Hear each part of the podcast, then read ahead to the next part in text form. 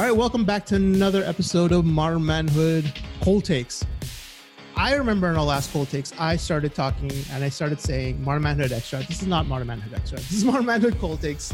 Uh, Veronica told me last time that this that I kept saying extra, but this is actually Cold Yep. Takes. uh, so my name is Herman Vijagas. Uh, my co-host is Veronica. Say hello, Veronica. Hi. Um, and you can find me at uh, Marman Odd on Twitter. You can find Veronica on Twitter, but she's in Portugal. Uh, No, okay. I don't. I actually like removed Twitter and yeah, that's right. You did like Facebook and. Instagram and TikTok from my phone, so there's Ooh. no more distractions, Even especially TikTok. TikTok. Oh my Especially god. TikTok. Yes. It was such a distraction. It's terrible. You couldn't even exit out of it when you wanted to. It would take you to another screen first with more videos going, and then you can exit out of it. They know. They're like, we're gonna get you. They're gonna try to leave, and then we're not gonna let you leave. And yeah, you're like, no, I just want to leave. Oh, okay, terrible. ten more minutes, I guess. oh boy. Uh, so yeah, Modern Man- Modern Manhood is brought to you by Next Gen Men and the Alberta Podcast Network, locally grown and community supported. Uh, if you want to support Next Gen Men and, and uh, redefining and undefining what it means to be a man, can head on over to nextgenmen.ca. Uh, your contributions support the promotion of positive masculinities, healthy relationships, and gender equity among the next generation of men. So head on over to nextgenmen.ca and support us however you can. You can, uh, you know, go to an NGM circle that would be a way of supporting us. You can donate to us if you want to on our Give Magic account, just right on the right hand side, the bottom of the right hand side of that website. Or I don't know, how else can people support us in Next Gen Men, Veronica? You can buy merch. We Absolutely. have. oh, that's yeah. right. We have an awesome merch category, actually. hmm We have like obviously like toques and our socks. We have the anti-sexist social club T-shirt, but we also have the cards for masculinity that we created. Correct. Um, not too too long ago, which was a super fun project. Jonathan and I had a great time coming up with the questions. Um, and basically, it's a deck of 30 cards, and it gives you kind of question prompts that you could use with um, like a group of boys or an individual boy to start having conversations about you know healthy relationships, positive masculinities, um, and gender equity. So we talk about everything from sexism to bullying to mental health to everything, honestly. So it's a it's a good investment as a if you're a teacher, an educator, um, you know, a parent, a coach. if you work with Absolutely. And it's and and honestly not just for boys, it can be and used for any type of like group situation. Uh, try it out with your friends. We've sold so many of them, uh, and we sold them th- all throughout the world. Uh, Yeah. So anybody who's bought a pack of cards for masculinity, thank you. Really appreciate it. And uh, also show us like what you've done with them. Like if you had some good conversations with them, if you had like really good comments about it, like what kind of questions spurred some really good um, conversational topics, just send it over to us. We would love to like show it onto our our, our social media feed. Uh, you can you can do it at Next Gen Men, um, the Twitter account and the Instagram account, or you can just send it to me too at Modern Man Pod. Um, I'll send it over to Next Gen Men as well too. Again, I would love to see them. I think they'll be really cool.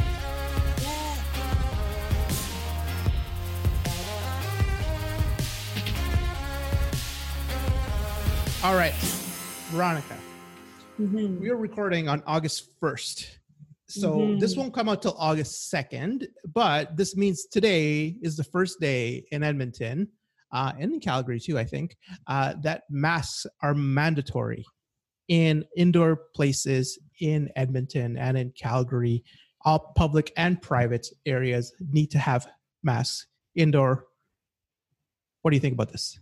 I mean, it makes sense. Like, I have to say, like, early on, I think the information we were getting was a little bit confusing. At first, they were saying, like, you know, don't wear masks because it gives you like a false sense of security and we can't actually show that it does anything at this point and whatever. So I was like, okay, like, not wearing masks, I guess.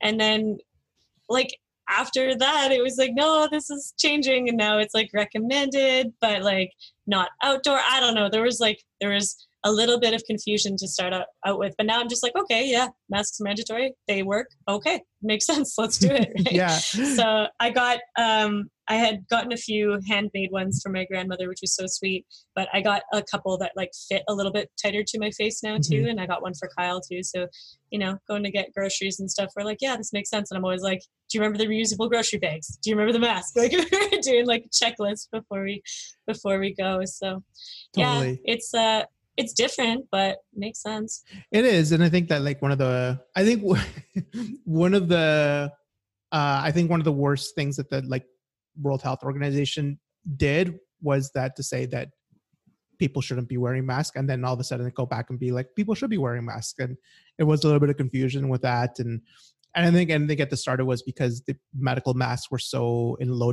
low uh, supply that they needed to be for the doctors and the frontline workers uh, but people were making like handmade masks. They were making like cloth masks, and uh, you know, there was kind of like this like other economy for masks, which is really interesting. I saw like a, a lot of people like selling buying masks, and uh, yeah, I bought my, I bought a mask myself, and I bought a couple more masks because I thought I lost that mask, and so I have more, two more masks, and I found it. Anyways, I have three masks. what I'm trying to say. Um, but even then, there has been kind of this pushback uh, for wearing masks. And I think it's mostly started in the US. And I think that there's kind of like this idea of of liberty over everything in the US. And I think, you know, that yeah.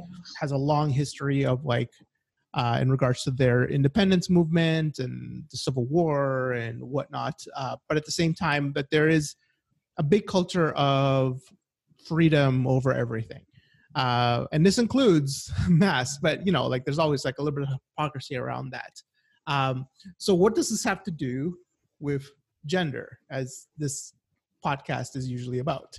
Um, so there I, I, saw this article on the guardian um, and it mentioned about it's it's it's a headline is the data is in men are too fragile to wear covid-19 masks grow up guys was the other part of the headline which is like really funny. Uh, uh, priya allen uh, he's the one who wrote it. Uh, so it mentioned that um, men are m- less you know they, they appeal less to wearing masks in general. And i think it came from uh, research from cambridge university uh, which I want to pull up this research uh, because I don't have the actual like stats on it too. But I think it's this was more of like a an opinion piece, uh, and this also kind of like like touched upon the whole idea of you know how Trump didn't want to wear a mask, and like then it became such a a thing to be like saying, oh, you know, uh, only like women wear masks and stuff like that. So, uh, yeah, I don't know you saw the research, right? Did you actually get a chance to read it? No, not yet, but I did read the articles and I watched that uh, that awesome video as well. Yeah, from Liz Plank. Yeah. Mm-hmm. Yeah. And I guess like it was interesting because as I was reading this article, I read this first and then I watched Liz's uh, video. And like before I watched Liz's video, I was like, wouldn't it be nice if we could like kind of change up the the narrative around mask wearing for men. And then that's exactly what she talked about in her video. So, oh, Liz, we're on the same page. Like, because it's true. Like it was, it's apparently the the norm of toughness is what a lot of men are kind of like thinking about when yes. they are choosing not to wear masks. It's like, well, I don't need this. Like I'm tough, and it's like, okay, cool, but like it's not really about just you. Um, in the same way that when you know you decide to ride your bike and not wear a helmet okay that's really just putting you at risk right? So i guess you can make that choice i suppose. Um, but then it's like the mask it's really it's it's to protect you but it's to protect everyone else. Right. So so yeah the the reframe that i was thinking of is if if we're constantly thinking like okay men are tough they're strong they're independent they're protectors they're providers they're this and that okay, if you're a protector, then why aren't you protecting other people? Um, yeah. So it was funny that I thought about that, and then I watched Liz's video, and I was like, oh yeah, someone else is thinking of the same thing. yeah, it's interesting because okay, so I'm reading the research, and um, at the end, here's the discussion. Where this is what um, I'm just gonna list the, the actual research. It's called toxic mask. Get it? Masculinity. Um, the link between masculine toughness and affective reactions to mask wearing in the COVID 19 era. At the end, it says basically, broadly, we find that men and women who embrace masculine norms of toughness, aka toxic masculinity or hegemonic masculinity, are equally likely to feel negative affective responses towards the idea of wearing masks, even after accounting for other predictors such as partisanship and ideology. Additionally, while toughness also predicts positive attitudes towards mask wearing for men and women, the negative effect is larger for men. So basically, it's it's it's saying what you're saying in regards to. I think it's trying to like incorporate an idea of what toughness means. Um, and like we talked about before, uh, that toughness means in different things for different people in different places in different times frames. Uh, at the same time, though, like it's interesting at the end here where it says while toughness also predicts positive attitudes towards mask wearing for men and women, like oh I'm tough because I am wearing a mask. Uh, then it usually the uh, people who have this ideas of like hegemonic masculinity or this ideas of toughness uh, that were predicated from you know ideals of what traditionally masculinity is becomes more of a negative effect. It's like i'm not wearing a mask. No one's forcing me to wearing a mask. Uh, masks look silly and they look terrible. I'm not doing it. And i'm healthy i don't need to think about this. Uh, it's kind of looks along like the climate change conversation too. Like the like it's like i don't see it therefore it doesn't affect me kind of thing. But yeah. at the same time it's really interesting to to kind of um think about this idea of toughness in regards to mask wearing. And some people think that it's like oh it's like you think about like cowboys like they they sometimes wear masks like superheroes wear masks and they're like well that's different. And i don't know it's it's a interesting correlation that we're that it's going in regards specifically to mass. yeah and actually it's funny that you mentioned climate change too because again it's like something like a virus and something right. like climate change they're both those like super or what do they call it hyper objects right hyper objects they're, they're yeah. too big for us to see so a lot there's a there it's just so easy to have like misinformation and like denial and like um you know myths um, about whether or not they exist and like you know too much too much space for people to question i guess Where there are um, yeah there are definitely myths about that.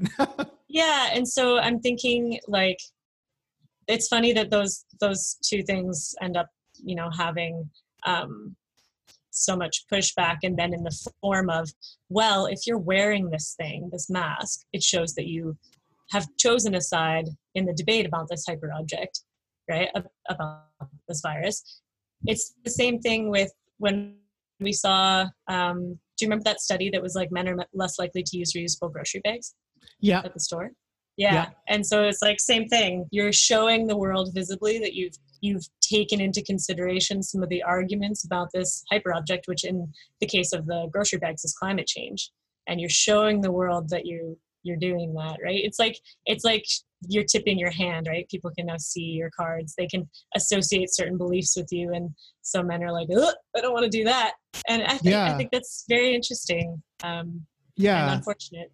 And it's interesting, it's also that it this is kind of like a bipartisan thing if what it shows from this research is yeah. that like regardless of how you feel about being progressive or being um, liberal or you being conservative or whatever it is um, that there's only a small amount of partisanship in regards to this it's all mostly about um, masculinity and ideology uh, so the effects of what what you believe in in masculinity have this idea of either positive or negative reaction on wearing a mask. So uh, it's it's really fascinating to me about how how much like ideas of of masculinity really affect um, even things like health, right? Like oh, like, and I know we've talked about this like totally before, uh, but at the same time, it's it's just fascinating to me that this research actually kind of like really really shows that like oh okay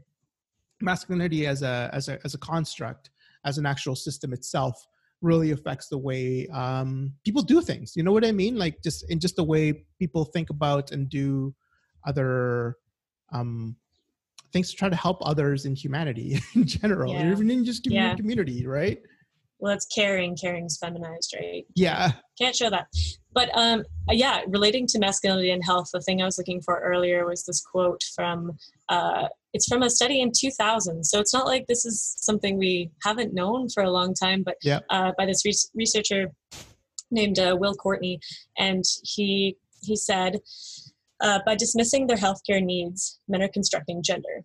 When a man brags, uh, I haven't been to a doctor in years. He is simultaneously describing a health practice and situating himself in a masculine arena. Similarly, men are demonstrating dominant norms of masculinity when they refuse to take sick leave from work, when they Mhm. insist that they need little sleep, and when they boast that drinking does not impair their driving. Men also construct masculinities by embracing risk. Uh, a man may define the degree of his masculinity, for example, by driving dangerously or performing risky sports and displaying these behaviors like badges of honor. In Mhm. these ways, masculinities are defined against positive health behaviors and beliefs. yeah so the risk taking part of it right like this is very much like and also like it's interesting because i think this will relate to the conversation that we'll have later on about how um you know the idea is oh i'm not going to take a sick day i i'm the i'm the i'm the guy that's not going to go to the doctor uh, because i'm going to work and work until i die kind of thing.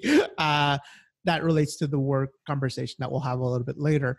Uh, at the same time it's it's i yeah i i really find it fascinating how like this idea of liberty is such a i wouldn't say toxic masculinity thing because i think like a lot of people really like this idea of liberty but this extreme libertarianism is a very like masculine form of being like like the basically the f you you're not going to tell me what to do kind of thing. Like like i'm like uh, no health authority is going to tell me exactly how to live my life. Uh and i think that's the argument that they would give. They're like and i think that there's kind of like that that mistrust of the government in general uh Definitely. which to be honest like they have a good um cause for it right? Like the government has screwed a lot of people over in many different ways. And so i i don't blame people for mistrusting the government. Uh, at the same time this whole like libertarian bent being like like don't tell me what to do you know it shows up mostly with men but it also shows up in different different places as well right? Like um i made this argument about the seatbelt like there's this Mm, before when when seatbelts were first invented were first like mandated to be on cars like people didn't wear them. They're just out of spite just being like no one's telling me what to do to wear like i was being safe this whole time. Like i don't get it. Why we need to wear seatbelts? But no after time people just kind of adjusted right? They're just like okay now wearing a seatbelt Yeah. is smart and doing it right? Uh it's the same thing with smoking too like the smoking thing was like no like i'm putting this into my own body blah blah blah. But now you cultures change and realize that smoking has gone down and like smoking's not cool at least here. Yeah. Um, That's but true. like, no, and I think there was there was more of a, a general like shift, especially in understanding how smoking would impact the people around you as Yeah, well.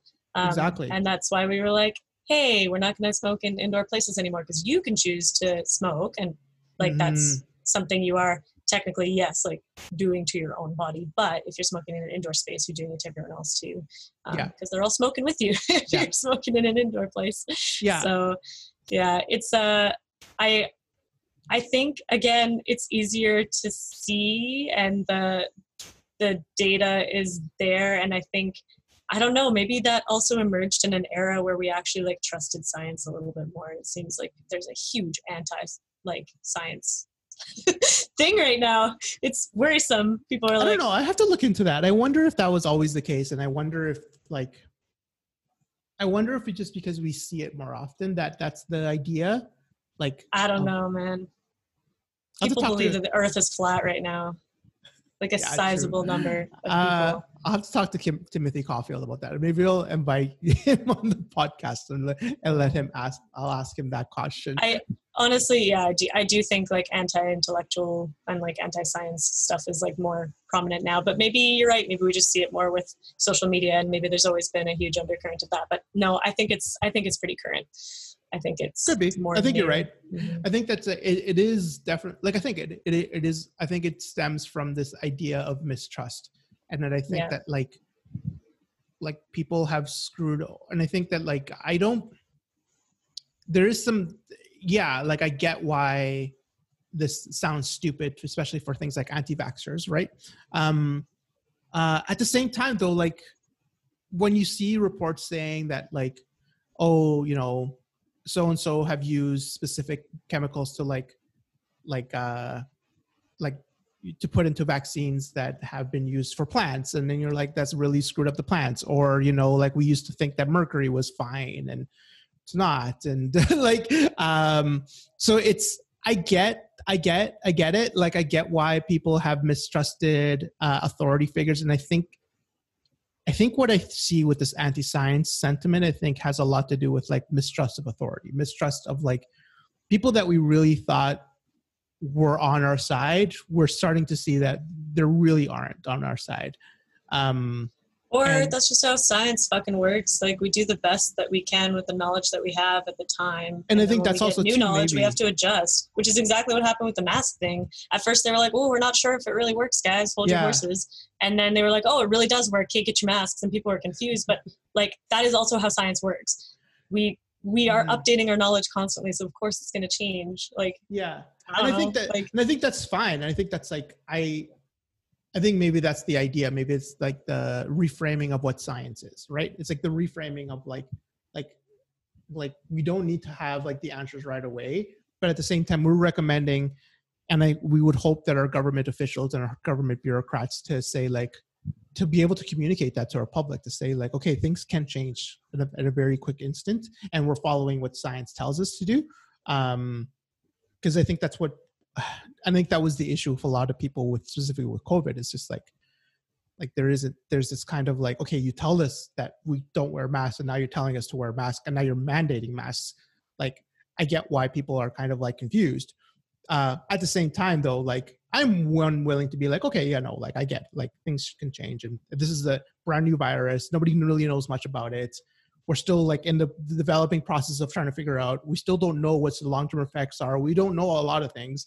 Um we don't know like the, the effects of youth and the effect of kids and we're gonna like it so it's really everything is like evolving. Um yeah but the earth is flat people like like there's a balance of evidence that that the earth isn't flat. Uh i i don't know. I think that there's a lot of like but it's also a hyper object and you can't see it. Like until you people living yeah exactly. People living on the earth cannot see it. And so it becomes one of those things that's easier to um, contest right? And then i mean no I, there's a great documentary actually on netflix about flat earth was um, it behind the curve behind the is that what it's I, I called don't know i don't remember what it was Called. i remember can watching look. it it was really interesting find but it is really interesting it's mostly like i think it's it's interesting to think about the fact that most people who are drawn to conspiracy theories it's not really about the theory itself but more about like um, kind of that wish that desire to be like different and to have like a Mhm. view that only a Mhm. minority of people might have um, so um, you know sort of feeling like you're in your own exclusive club where you know more than than other folks and like you're the I- rebel I- right yeah Right. And like I can see how that could be appealing, especially for people who've been like kind of pushed out of other places their whole life and then they find like a group. Like it's really more about group acceptance than it is about particular ideologies. So Yeah. um so I think there has to be a considerable dose of empathy when it comes to things that we're like, well, that's that's an interesting belief, but there there really has to be a lot of empathy, or else you're pushing people further into something. I And agree. it's hard. It's hard it things like it is tough I have really big feelings about anti-vaccine stuff because I'm like, no, like these are kids and not like Mhm. fuck's sake, you know. Mhm. But but I I, had that. to really like um I really had to check myself when it came to the work that I did with families um, when I was a family outreach worker at the Terra Center because you are 100% not going to sit there and just try to spew facts at somebody to get them to change their mind. Uh, that's going to make them feel like you're either like attacking them Mhm. or that they're stupid, right? Or that they don't Mhm. know anything. Um, and they're not going to respond well to that. So it's you really need like a reframe of how you approach things. It has to be a lot more like curiosity and just like, okay, like tell me about this and why. Um, you know, like you why you believe this. Like I'm curious, like and really approaching things without judgment. Which be definitely a really hard. deep a deep rooted like why is this happening that that can be uh, understood and empathized with and actually being able to like like yeah like the flat earth thing for example the flat earth thing might not be the actual issue with some for some people it may be something a little bit more maybe something a little bit more maybe it is this idea of like i want to be uh, the rebel or maybe there's this idea of mistrust and maybe there's this idea of like like you know what? Like the government has told me this many things and maybe it's just like oh you know the teachers have told me this many things. And i remember one teacher told me this thing and i and he fucked me over um therefore this is why. Like it there's a whole different gamut of different ideas that may behind that actual issue um Mhm. but yeah no it, it's tough it's tough for me with the mask and it's tough for me for the anti-vaxxers for sure because you are like it is You're putting other people at risk. exactly Yeah. and it's the same thing with And like, if you want to believe the Earth is flat, you're not hurting anyone. exactly like, that's why i'm just like right? eh you know fine do experiments i don't care like go for it like that's fine but you, the last thing and the smoke even the smoking thing too i'm just like you're hurting other people and it's that's that's the tough thing and i think that's why people kind of react to it and i Yeah. And that's why we freak out, right? Like, especially, yeah, when we hear things about anti vaccine, you're like, okay, so you're putting children's lives at risk. That's not acceptable, right? Like, there's Yeah. there's certain thresholds that we have decided collectively we're like no and but you still have to it's hard because you still have to be like okay like uh, i'm either gonna like we're gonna mandate this we're gonna take like a hard line which i think Mhm. some places have done right they've said no children can attend you know school until they've had their vaccines up to date no children can attend Yep. like daycares and things like that so they're putting a hard line which i think is probably what you need to do right in a case where you're saving lives Mhm. but it's like you're not necessarily changing minds of those parents. So No. i don't know. That has to be done in a different way i think but it's it's hard. It's especially hard with social media that doesn't block the stupid hashtags and stuff. Like block the hashtags. No one needs to see that oh, God.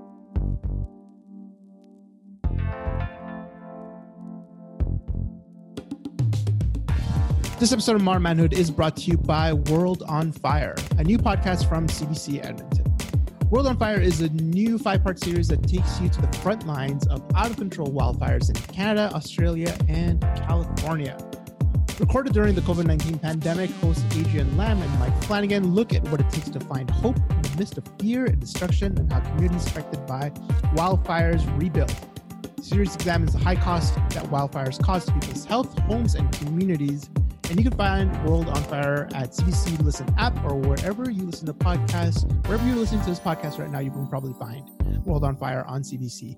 Uh, or you can find it online at cbc.ca slash world on fire. And you're right, Veronica, we haven't really had much wildfires that I've noticed. Uh, hopefully that there's that we haven't like I, I know there's wildfires going on, but and I know that's like a big, big like task for people. Uh, so I think this would be really interesting to find out what's going on in the world of like wildfires because it is a very like Albertan thing for sure, right? yeah yeah i feel like this year was maybe a better year than previous ones so that's promising Props to people who are who are uh, fighting the wildfires. um, and today I wanted to tell you about new podcast, The Future of. So join Todd Hirsch, ATB's Vice President and Chief Economist, as he connects with special guests who offer unique and useful perspectives about the future. I love the future. I think that's that's a really interesting topic. Um, explore how our, our economy and communities can not only brace for change, but embrace the opportunity it creates from the future of women in business to the changing nature of work itself. Ooh, we're gonna have that conversation too. The future of helps us understand what's coming and what we need to do today to get the tomorrow that we want. Featuring two episodes each month plus bonus episodes, the future of includes interviews from top community and business leaders from Alberta and around the world. Subscribe to the future of in Apple Store, Google Play, Spotify, and everywhere podcasts are found and connect, ask your questions about the future, you can email them to the future of at atb.com. So the D T E E T H E future of OF at atb.com.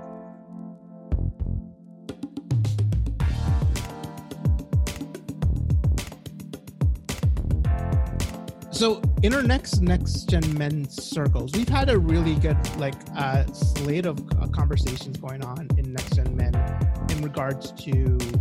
Uh, you know, ever since the pandemic hit, we've been doing these next gen men circles online uh, throughout people in the nation in Canada um, and some in the US. I think. We, have we ever had like Mhm. US participants?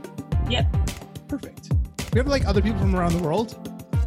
Uh, to the Anti-Sexist Social Club event last Oh, week, nice. we did. We had someone join us from Germany, which was That's dope. That's awesome. That's Yeah. awesome. So there you go, international conversation, uh, and we had some really awesome conversations about, um, you know, mental health. We're gonna have one. We're gonna have. Uh, we've had some about sports, and we've had some about just Body image, body image, which is really cool. parenting. Yeah. Yeah. Um, and so the new one that we're going to have um, pretty soon in August is we're going to have one about uh, masculinity and capitalism, um, which is something that's Yes. really important conversation. I think that that we really need to have, especially during these times of economic strife that we've been facing, uh, probably ever since the 2008 economic collapse. Um, and also just in general this generation has been facing a lot of economic problems uh, but i don't we didn't want to talk specifically all about capitalism today i we really just want to nail down one specific topic um, and veronica you mentioned that this is something that you wanted to talk about specifically uh, you want to talk about universal basic in- income Yeah. Um, so in my current course right now, it's um, social policy, um, which I'm really loving. I I, I- policy. I- I really do yeah, and I love my textbook. It's um, like quite obvious how the authors feel about certain things. I love it. It's like they rip on Harper. They like it's great. I love it. I love it so much. Um, like, and honestly, like if you're not pissing some people off, then you're not doing something important. Is kind of what it feels like. Because I know the author. She Yeah. came to do. She came to do a, a guest lecture for one of our classes, and I know she was saying like you know, some people weren't very happy about this textbook. They thought it was like far too political and like they didn't think that's what social workers should be. And she was like, "Well, I disagree."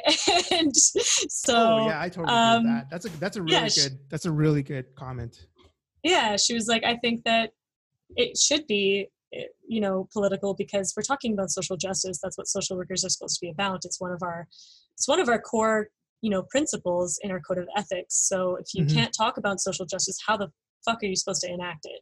You know. Yeah. So, um, sorry, that, that sounded a lot more angry than I am. But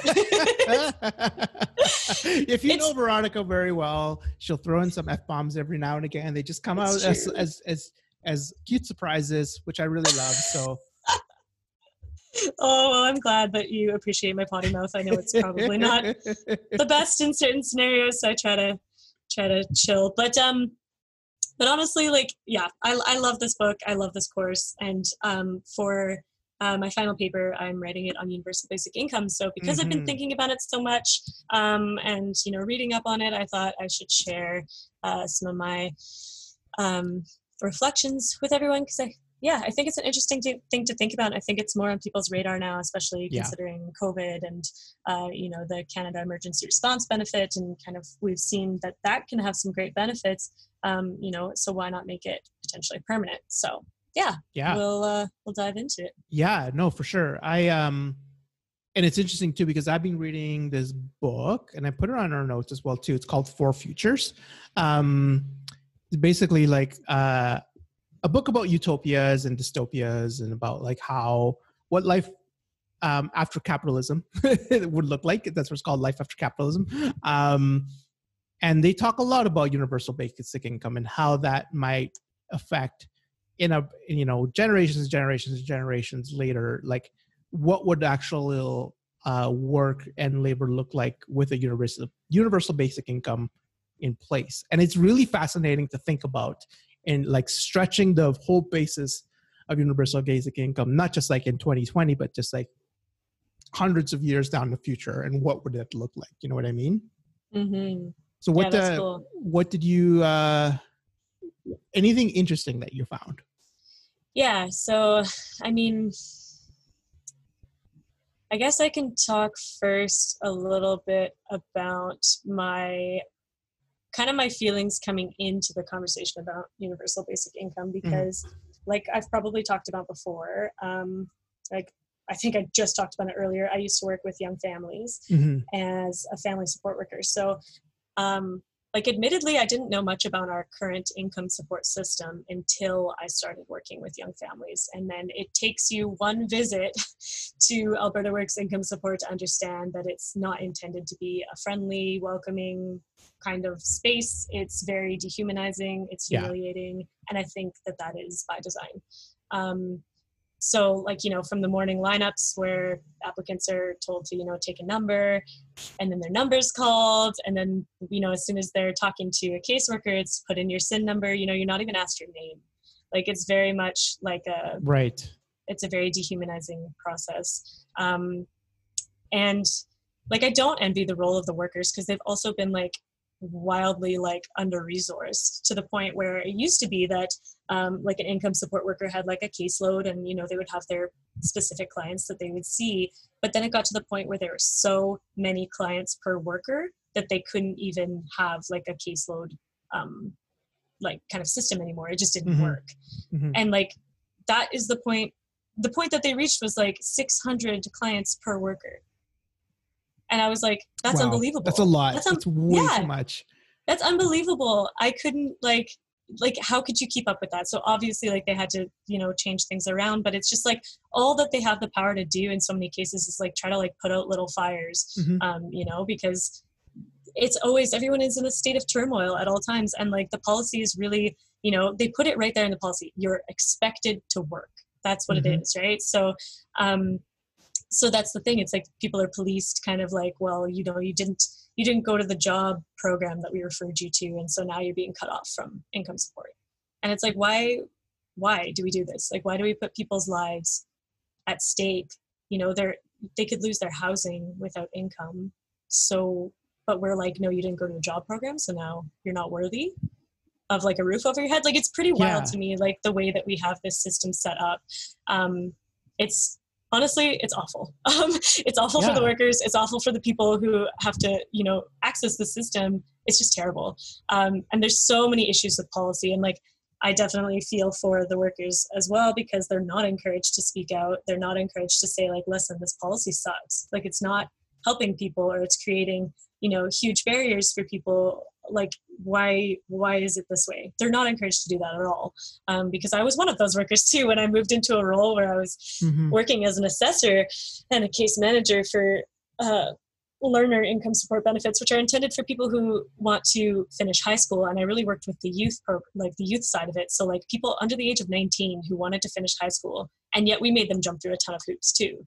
And it was like it was so stupid. I like couldn't even ugh, like I yeah, and I hate it. I hate it so much. It really isn't set up to work well for like emergencies. Um, it's not set up. It's set up with like really sexist things still in place. So like if you know a young woman came to me who wanted to get um, learner benefit income support so that she could go back to school and upgrade her high school but she needed like an, you know an income to like pay her rent and things like that because she couldn't live at home for whatever reason um, but if she was living with a male partner she would be you know she would not qualify because yeah. it's expected that her male partner would be providing for her which puts her in a situation of dependence on him and it's just like it's so archaic and patriarchal yeah. and weird patriarchal, and just yeah. like why are we doing this um you know yeah i just it's it's not a great system at all um so and like people have found um i was looking at this one study which is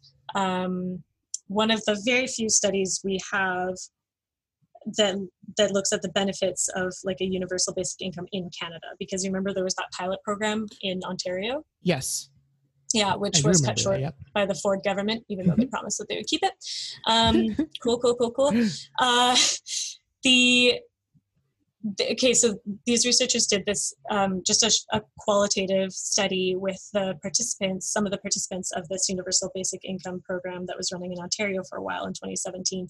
And it was like, it was amazing to see the benefits that could happen when people are given, like, you know, enough and it was no longer conditional. Um, yeah. The benefits were insane. Like, and the people talked about feeling human again. Yeah. Um, and like like i honestly like i don't usually cry when i read academic studies but i like Hmm. cried because some of the quotes from people like people saying like i was able to buy my first ever winter coat myself first Wow. ever in my life winter coat for myself i was like why why Wow. can't this just be a thing for people Yeah, no kidding, eh? like unbelievable i yeah i was anyway i was very sad but um but it's a really powerful i think study um and yeah and they they talked too about some of the holes in the system they talked about um how like it really keeps people in poverty when they they aren't even receiving enough to be able to save like some so people talked Mhm. about the benefits of the this universal basic income being like i can actually plan for the future financially for the first time in my life as well Yeah. like, so to get people out of a space where they're constantly worried and like living paycheck to paycheck and not even paycheck to paycheck because what people get on income support in Alberta is not enough to live. I really appreciate that you mentioned that the humanistic aspect of it too, because I think that a lot of times when we think about universal basic, income, it comes from like an economic standpoint, an economic viewpoint, right? And it's like, oh, how does this hurt the economy? How does this hurt? How much money is this going to cost? And so on and so forth. But sometimes I think we think about these things too much about in a way through economy. Like I remember when I was uh, when I first did my presentations about like gender-based violence, for example, and I mentioned how much it would save the state if we started looking at preventive measures of like around Mhm. um, toxic masculinity specifically um, in throughout the the community and how much it would save and it would be like billions of dollars right because then Yep. Uh, but at the same time like it really doesn't matter. If it's it could save nothing. It could cost more money. But the whole idea of like this humanistic aspect is important right? Like i think that like having somebody like d- like what is the point of having uh, a fruitful economy if our if the people in that economy are suffering right? Like like I, I that part doesn't make sense to me like Mm-hmm. um and so it's always important for me to think about like how uh we can think about this through a humanistic lens. Um and i love this mention of that you mentioned that you're like you know people are finally thinking that they have money to save. And i think a lot of canadians um and a lot of americans and uh, people throughout the world like don't have money to save. And i think that's when we get to a point in uh, in our lives where people just cannot work to live like what are those people going to be doing? Like our system as well like our actual like healthcare system is going to uh, be way overburdened by people. And this is happening right now with like the baby boomers like they're becoming old and they some some of them cannot support themselves anymore. Um so it's that whole aspect of like wow like getting to buy a winter jacket that you really sorely need is really important. Um yeah, and have you seen like sorry you mentioned the the things in ontario right like the like the actual um sorry the pilot project that happened in ontario Yeah. um have you they have you ever heard about like as i know that maybe in your research about like what's going on in alaska this permanent fund dividend I Um, haven't. Um, I'm assuming because I was really trying to focus on Canada. yeah that's the, fair the stuff that I was looking for.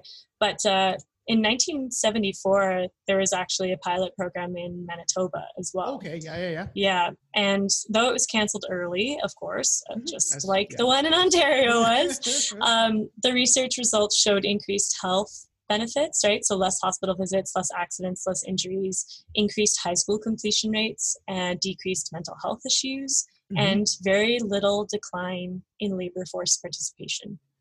Yeah, and that's the thing too, right? yeah. I think that like I think a lot of and this is happening with the CERB too, right? Like the like the Canadian Emergency Fund, um, that they think like and, and this is the the rhetoric that comes from a lot of politicians is that um a lot of other people too, is that if we start giving out more CERB, like people will be disincentivized to work. And I think that's like the weirdest position to have because I think people do want to work. People do it's not that they want to work for a company is they they want to feel like they are providing something to their community and to their environment. They want to feel like they are needed and wanted and they're providing something that is that they have that they can provide to the world. I think that is a lot of part of fulfillment that we talked about this before uh, in regards yeah. to like masculinity and like in regards to fulfillment uh, what makes what makes men happy. Uh, at the same time though like universal basic income is something that will provide that kind of that kind of freedom to say like well let me do something that i really want to be able to do. Like mm-hmm. why can't somebody um, who is for example like an artist like um, would not just be paid the same but like be valued the same way that um, i don't know like a ceo of a social media company? Do you know what i mean? Like like mm-hmm. they both provide some sort of value i mean i'm depending on what your thoughts about CEOs are. But at the same time, like like if say for example these people were considered just as valuable in society, then you would start to see more art, more people wanting to become artists, and more people wanting to become yeah. um, things that are quote unquote don't pay as much uh, because they right. don't have to have this worry of like I need to provide for my family because you know what? You are being already provided for. You don't have to worry about that part. You can have a roof over your head. You can have the clothes in, on your body. Like you can have a bed to sleep in and food to, to eat and not have to worry about having, oh, I need to like, I can't be an artist because that doesn't pay well. Um, so I need mm-hmm. to do mm-hmm. this or I need to use my artistry to create capital. Like it's like that that always bugs me about that kind of idea of like oh people are not going to work if they're be paid money i'm like that's a problem with you that's a, that's more of a problem with with the actual industry itself that doesn't pay people enough to to have a living wage more so than the people itself right? yeah like exactly. i i know that people are like, oh no, what are we going to do if people don't want to work in these factories for these terrible wages? I'm like, well, are you even making something that's meaningful then? Like, exactly. Do we even right? need it? Like, I'm sorry, I don't know. Like, I think that um, universal basic income would be good for individual people, but it'd be good for society and it would also Absolutely. be good for the planet. Because, Absolutely. like, if we didn't have this pressure to be earning an income no matter how shitty the job was. I think that a lot of industries that we really honestly that aren't very important might actually die and that's probably a good thing. That's like, probably we a good produce thing. a lot of shit that we don't need. And yep. if people were not like if they didn't need to work in those factories to make that shit maybe we just wouldn't have it you know? I don't know. It's just things i'm thinking about as no I absolutely. I totally agree. And it's and it's interesting because it's like they're like, well, then who's going to want to be like a garbage man or something like that? I'm like, I bet you you're going to find people that want to do that because they'll want to like, like for example, like people will garden by themselves, like because they find that kind of like a like a fulfilling and reaffirming activity. They want to see something good happening around them. They, they want to see flowers bloom up. Like people will volunteer to do these kind of jobs because they want to see their life look better like they want to be able to pick up garbage because they they want to see that that idea of the where they live look good.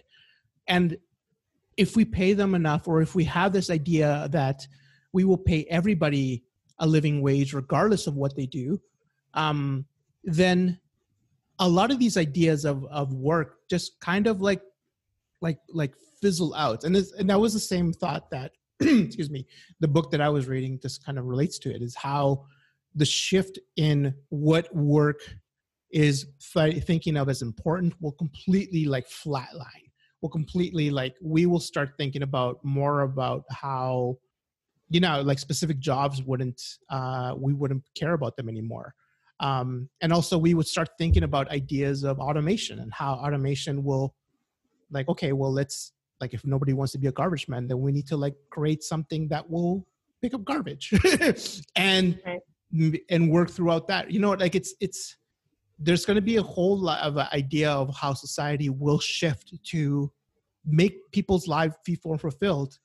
And wouldn't that be awesome that no one would be homeless anymore? Like that would be such an oh amazing oh amazing thought right? Like and then yes. no one would go hungry. Like that to me is like why wouldn't we go after that right? Like why wouldn't we uh, have tell me the downsides please yeah like why wouldn't that be a goal like and it's and it drives me nuts to, to think about when people think about universal basic, basic income as this economic thing um and which has so many different benefits. And I'm glad. But I mean, like, it, it yeah. is an economic thing in that people can now participate. Everybody can now participate in your economy. If you want Oh, people yeah, to totally, be able totally, to be totally, consumers, they have to have the ability to do that, right? So I'm like, why? Like, there, there. For a while there, there was definitely support, you know, from some people who were like libert- libertarians, being like, okay, you know what, like this actually gives people more choices, more freedom Absolutely. to choose Absolutely. because now they and now they can be like full participants in the economy. I'm like, will you look at that? It's good for everyone. yeah, and it, and it and it, and it obviously drives competition as well too, because you're like all of a sudden people have the the money and the the wage to buy different things that they need, and all of a sudden you're like, wow, okay, I don't have to buy this shitty ass phone because it's the only thing that I can afford. Like Mhm. all of a sudden, like Apple and Samsung, for example, just thinking of phones, um, like would have to like step up their game to say like, okay, we have to make a phone that's good because everybody has now the choice to buy either a Samsung or an Apple. Like, like they there has to be something better. Like the not only does modernization will increase, um, you know, like status of life will increase too. Um, I, Mhm. I, and and also like again, like I love this idea that um, that you know people like Bernie Sanders and um, AOC and like uh, everyone else in the U.S. that's like pushing towards this idea of like universality, like like programs work when it's universal, like. And I think like I've been reading a lot about universal basic income, like what are the like the critiques of it, and some people are saying, well, you know, this will go to everybody, but it won't go like the um, like really the people who need it are like people who are homeless and people who need hunger but this will go to everybody. And i'm like that's not a bad thing. Like like if a ceo who makes uh, to like hundred thousand dollars gets extra bit of money but also like this other person gets like extra bit of money then why not? That's not a big that's not an issue to me.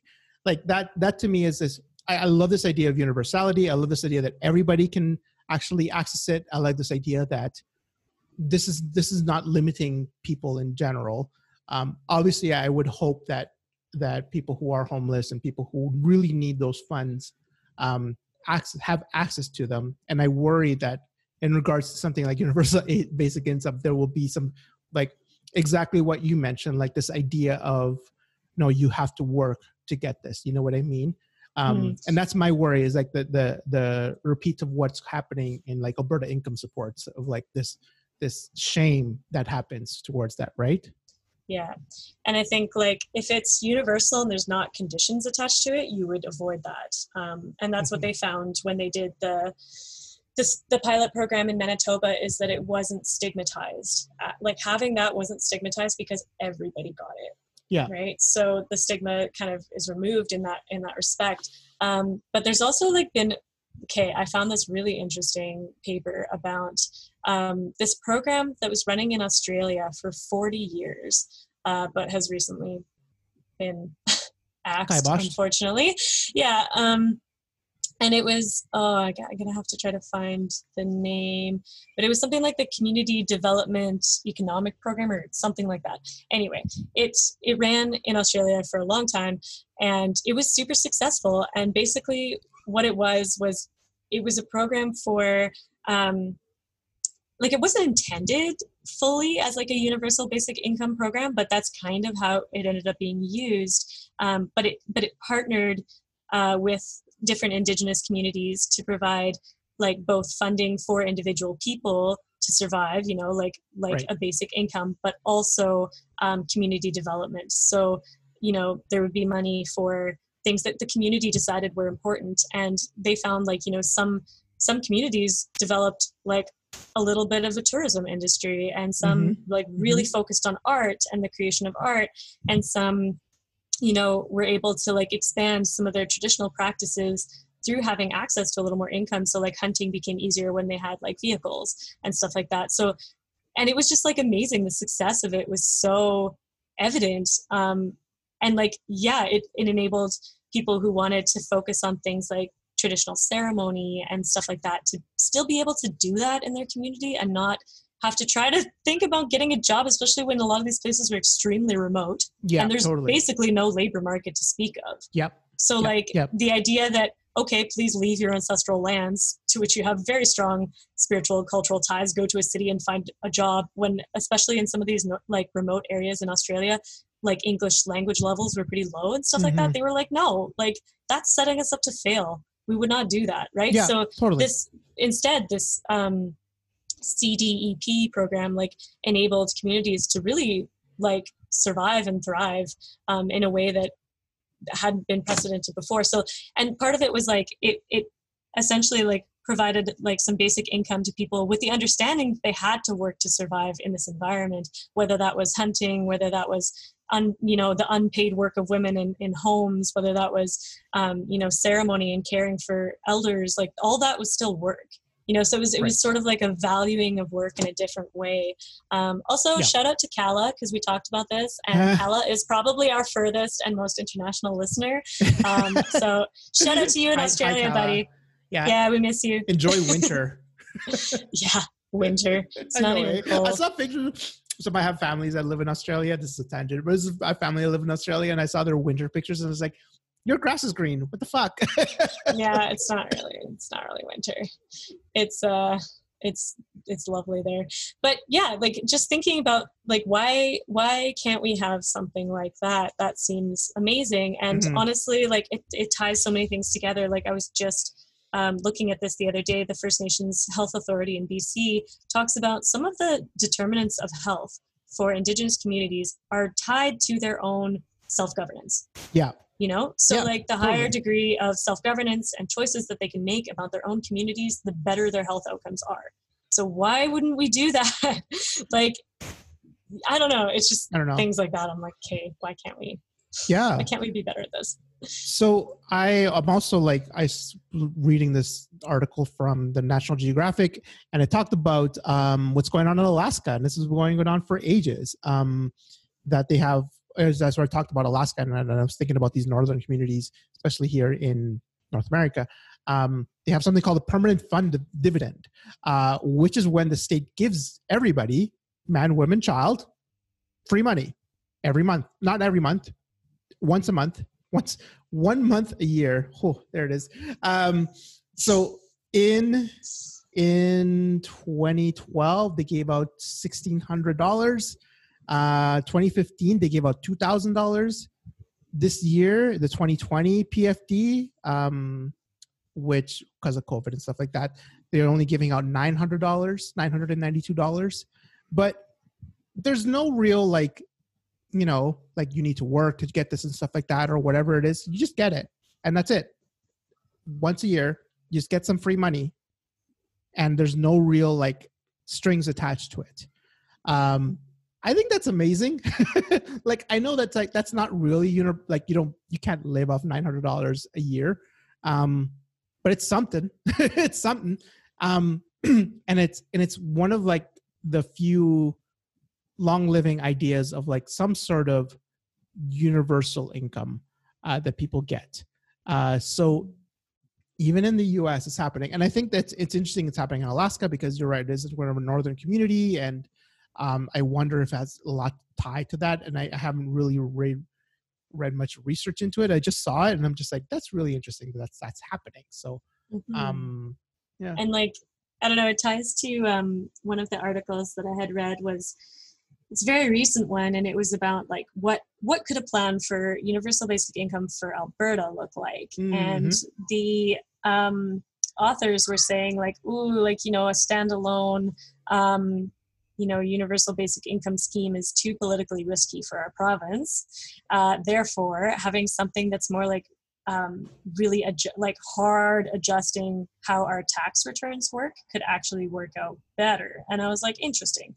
But the more I read, the more I was just like, I really hate that this wouldn't really operate like a universal basic income in the fact that really it would it would be like a bulk sum in your tax return, right? right. like it would still be providing more to families especially those in, in deepest poverty which i think is really important it could almost double the amount that they receive but when you consider that the amount that they receive is still not enough to live almost doubling that you're like great but like if you also if you're giving someone an economic precarity like you know here is like 10 grand on your tax return like that's a little bit scary like you know like a huge amount for someone to have to manage in that time and like like figure out how to save it and stuff like i don't know it's and how to like ration it it's like pretty insane i don't know to think of it like as we could just operate it through our taxes i'm like i don't know if you could or if it would work as well. Yeah, Um, plus, it's relying on this the existing income support system. that's exactly it. right? that it would be like, well, we could keep using our existing in- income support system and just give people back more on their taxes. I'm like, cool, cool, cool. Like I, I can see what, that you're you're trying for something here, and I think that's important. But I'm also like, is this really going far enough, and is this going to address people's anxieties all year long?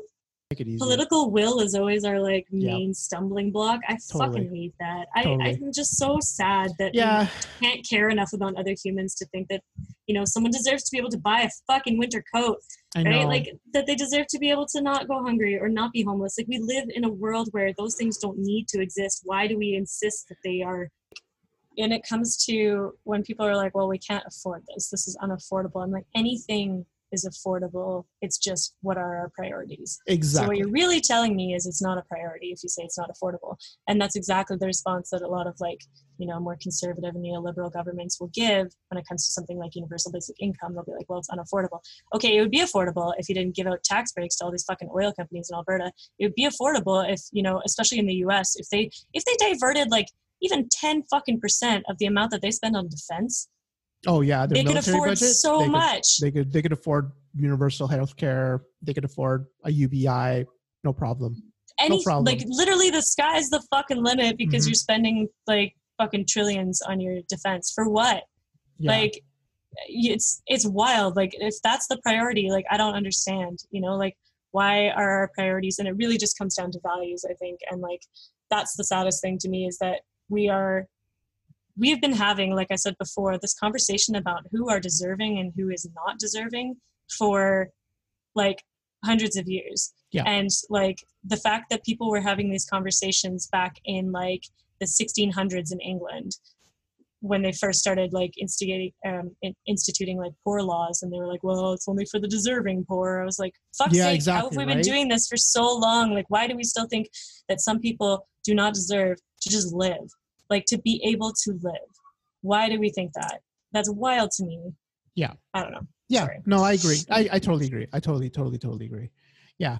Um so yeah if you have more thoughts about universal basic income or just capitalism in general um please join us on our next gen men uh, circle that's coming up uh with masculinity and capitalism. Uh do we have dates for that yet veronica? I believe it will be August 20th, but uh, depends. Uh, let's let's see how our folks feel who are planning it because it is a big Yeah, topic and we want to make sure big we do it justice. So Yeah. we might push it back a week, but yeah, it'll be sometime around the end of August. yeah so keep an eye we'll- on our social media. we'll definitely do it. I think it'll be a really cool conversation. And if it like, it's one of those things where like this is all brand new to us. If it sucks, we'll or rebrush. Tell us what tell us what sucked about it, and we'll try it again. Um, we're also what are the we're doing one. Did we do it already? I don't remember if we did one on menstruation. Um, That's coming up on coming up. the 10th. Yeah, the 10th of August. yeah, join us for that one too. That would be really cool. Um, Yeah. that'd be really interesting to to learn a little bit more about that.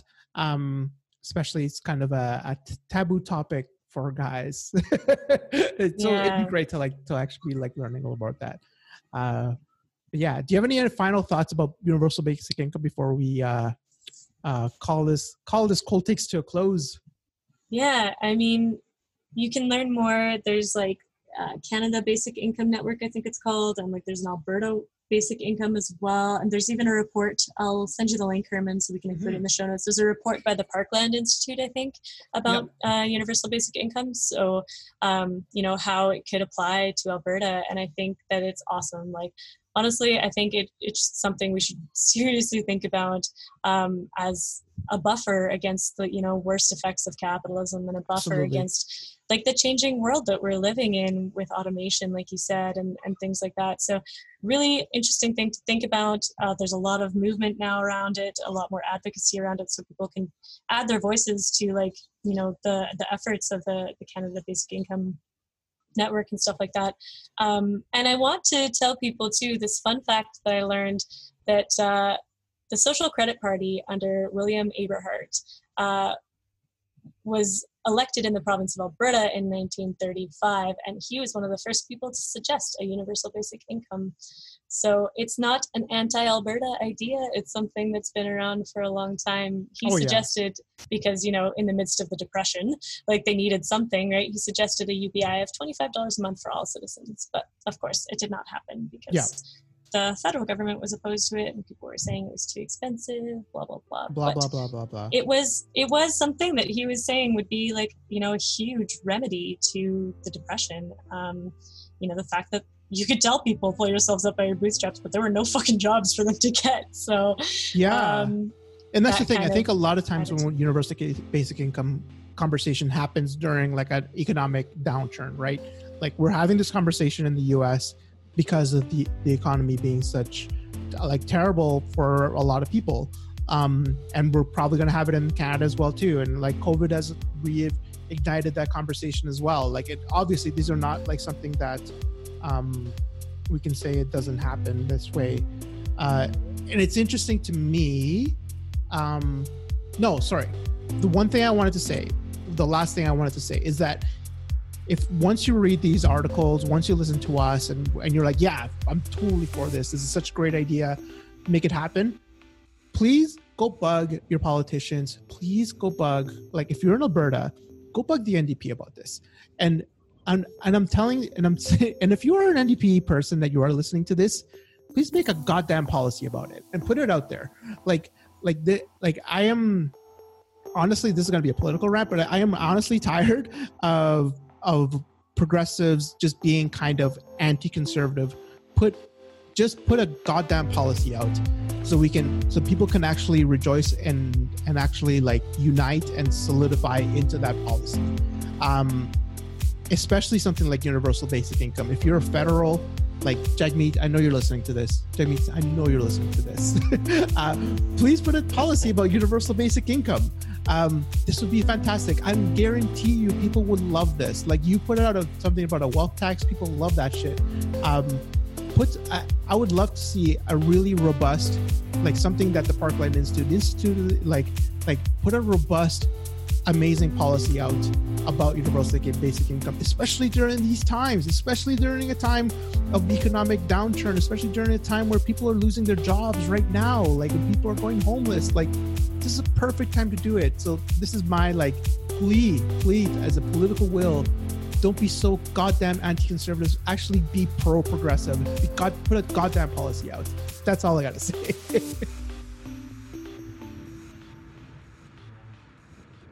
Um, just want to let people know that we still accept registrants for Next Gen Men Summer Camp for male identified youth ages 11 to 15 because, yeah, we're accepting registrants all summer.